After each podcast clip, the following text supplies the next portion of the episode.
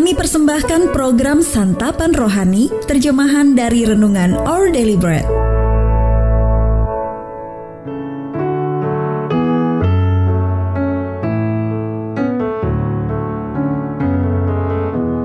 Sahabat ODB, pembacaan Alkitab hari ini terambil dari Yesaya pasal yang ke-55 ayat yang ke-6 sampai dengan ayat yang ke-13. Yesaya pasal yang ke-55 ayat yang ke-6 sampai dengan ayat yang ke-13. Carilah Tuhan selama ia berkenan ditemui. Berserulah kepadanya selama ia dekat. Baiklah orang fasik meninggalkan jalannya, dan orang jahat meninggalkan rancangannya. Baiklah ia kembali kepada Tuhan, maka dia akan mengasihaninya, dan kepada Allah kita, sebab Ia memberi pengampunan dengan limpahnya. Sebab rancanganku bukanlah rancanganmu, dan jalanmu bukanlah jalanku. Demikianlah firman Tuhan. Seperti tingginya langit dari bumi, demikianlah tingginya jalanku dari jalanmu dan rancanganku dari rancanganmu.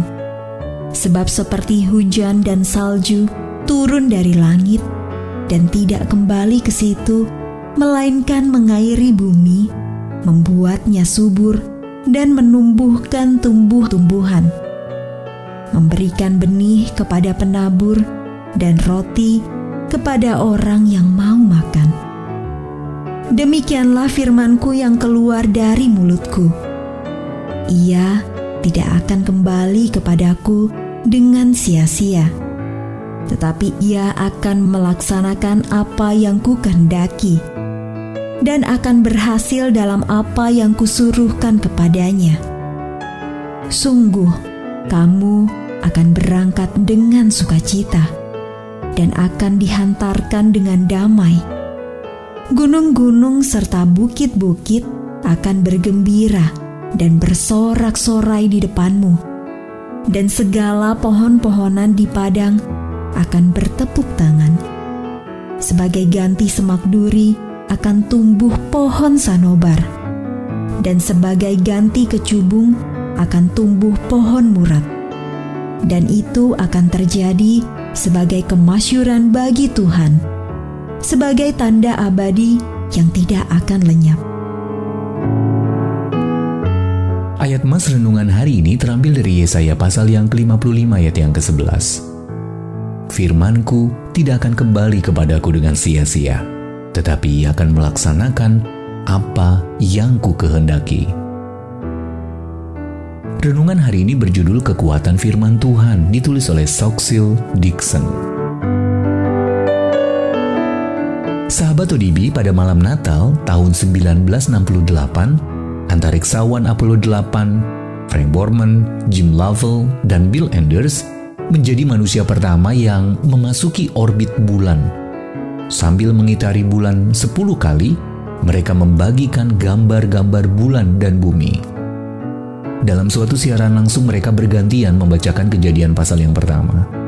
Pada perayaan untuk memperingati 40 tahun peristiwa itu, Borman berkata, saat itu kami diberitahu bahwa jumlah pendengar pada malam Natal itu akan menjadi yang terbanyak yang pernah ada. Dan satu-satunya instruksi dari NASA adalah agar kami melakukan sesuatu yang pantas bagi momen tersebut.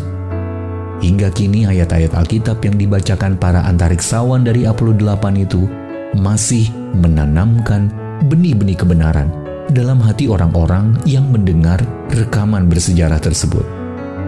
Melalui Nabi Yesaya Allah berkata, Sendengkanlah telingamu dan datanglah kepadaku. Dengarkanlah, maka kamu akan hidup. Yesaya pasal yang ke-55 ayat yang ketiga. Dengan menawarkan keselamatan yang cuma-cuma, dia mengundang kita untuk berbalik dari dosa dan menerima belas kasihan serta pengampunannya. Dia menyatakan otoritas ilahi dari pikiran dan perbuatannya yang terlalu luas untuk sungguh-sungguh kita pahami Allah masih memberikan kesempatan kepada kita untuk membagikan firman-Nya yang mengubahkan hidup, yang menunjuk kepada Yesus Kristus. dan menegaskan bahwa dialah yang bertanggung jawab atas pertumbuhan rohani umatnya. Roh Kudus akan menolong kita membagikan kabar baik seiring dengan karya Bapa yang menggenapi semua janjinya menurut waktu dan rencananya yang sempurna. Sahabat ODB, kepada siapa Anda dapat membagikan ayat-ayat Alkitab hari ini? Siapa orang pertama yang dahulu membagikan firman Tuhan kepada Anda? Ialah pencipta yang agung dan pemelihara alam semesta. Berilah kami kesempatan hari lepas hari untuk membagikan hikmat-Mu. Our daily bread ministries mendapatkan buku renungan ini dalam bahasa Indonesia, Inggris, atau Mandarin, WhatsApp kami di 0878 7878 9978 atau email indonesia@odb.org dan kunjungi website santapanrohani.org. Persembahan kasih dari Anda memampukan All Deliberate Ministries menjangkau orang-orang agar diubahkan. Tuhan memberkati.